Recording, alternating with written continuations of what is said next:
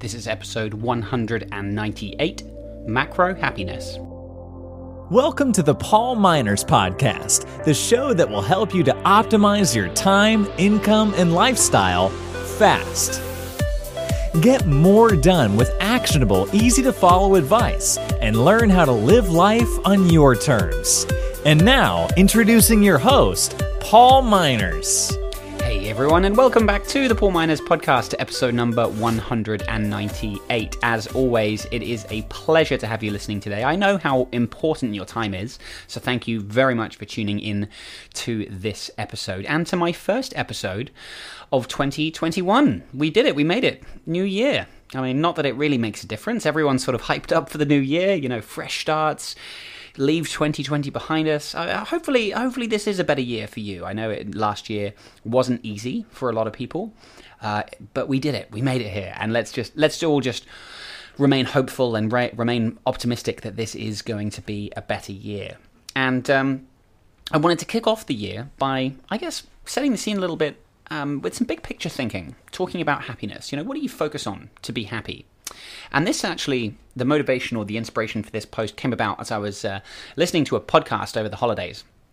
I was washing the car and uh, I was listening to a Simon Sinek podcast. Simon Sinek, great author behind the books like um, Start uh, Start with Why, Find Your Why. He gave the very famous TED Talk, uh, The Golden Circle, and he's a great speaker. Um, just just all round, just has great ideas. Um, definitely check out his books, his talks, that kind of thing.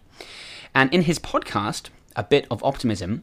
He was interviewing uh, Derren Brown. Derren Brown, actually, he's that he his name really caught my eye when I was browsing my podcast episodes. Derren Brown is somebody I've followed a little bit, uh, watched his um, stage performances. He's a gosh, how do you describe Derren Brown? He's like a mentalist, magician, weird psychologist kind of thing. So he does these amazing stage shows um, showing these illusions and things. He's done some fantastic documentaries. You might have seen some of his documentaries on Netflix, where he uh, does these experiments looking at human behavior. Can we convince somebody to commit murder? That kind of thing. Um, obviously, it's all staged, it's not real, um, but really interesting experiments. And so he was talking to uh, Simon Sinek, and Pretty early on in the episode, gets you to think about happiness as a verb in other words, something that you do, rather than as a noun, something you have. And he says that if we think about it as something we have, you know, we're kind of setting ourselves up for failure because you can't always have happiness. So you think about it as more of a short term thing. You know, we do happiness in, in little stints.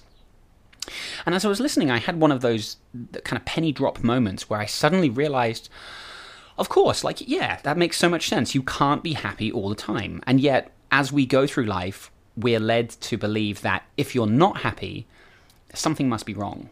And now I'm realizing actually that's not true. It's okay to not be happy all of the time. We're taught that happiness is something we need to find and hang on to for as long as possible, but this is completely unrealistic. Uh, you can't be happy all the time, and to think otherwise is, as Derren said, it's setting yourself up for failure. And if you think about it, like if you take a, an extreme situation, like if someone close to you dies, you're not going to be happy. And you shouldn't be unhappy that you're not happy. You're probably going to be sad and maybe angry, and that's totally fine. Uh, you know, we need to experience this range of emotions so that when we do feel happy again, we recognize that positive feeling. It's this, this idea of um, if you're always happy, that that's going to become your new normal, and then you'll kind of never be happy because happiness is like a positive thing. You know, you have your baseline. Happiness is a positive emotion above that baseline. And so after this interview, I was thinking more about this idea of happiness as a verb, as a short term thing that you do. And I found myself wondering well, if happiness is something that you do, how often should we experience happiness? And I came to the conclusion that you should aim for, and I don't know if this is a, an actual term, I've just kind of come up with it, or it's something I thought of. I think we should aim for macro happiness.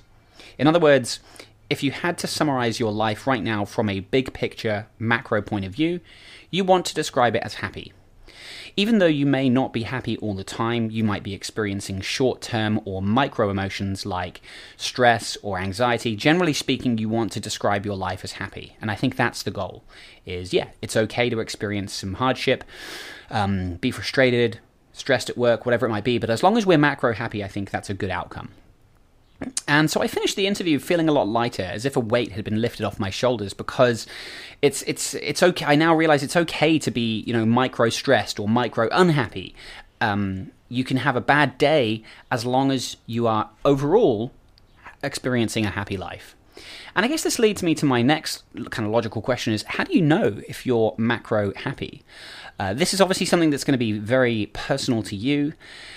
And I think for me, you know, macro, I am macro happy when all the important areas of my life are taken care of and are going well. You know, so my health, my family, my friends, my work.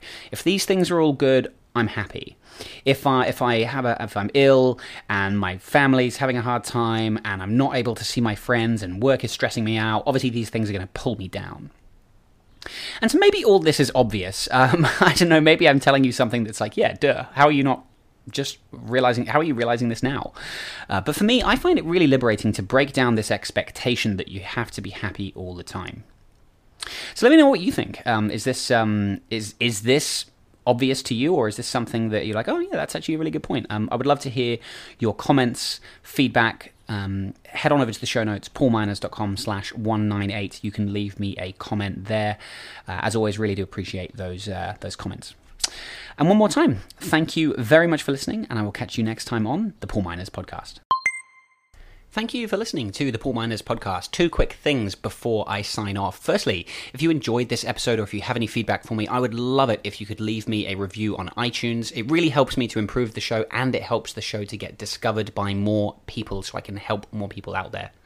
The second thing is if you want to connect with me in person, you, beca- you can become a VIP member of my website. Head to paulminors.com slash VIP, where you will be able to join my private Slack community and attend bi-weekly group mastermind calls. This has to be one of my favorite times of the week when it comes up is attending these group calls. The community is full of like-minded, productive, self-employed people, full-time workers. We have a real good mix of people in there, and I have to say I have made fantastic friends with the people in this group. So if you want to join the community and connect with me and the other awesome members, sign up at paulminors.com slash VIP. One more time, thank you very much for listening, and I will catch you next time on the Paul Minors Podcast.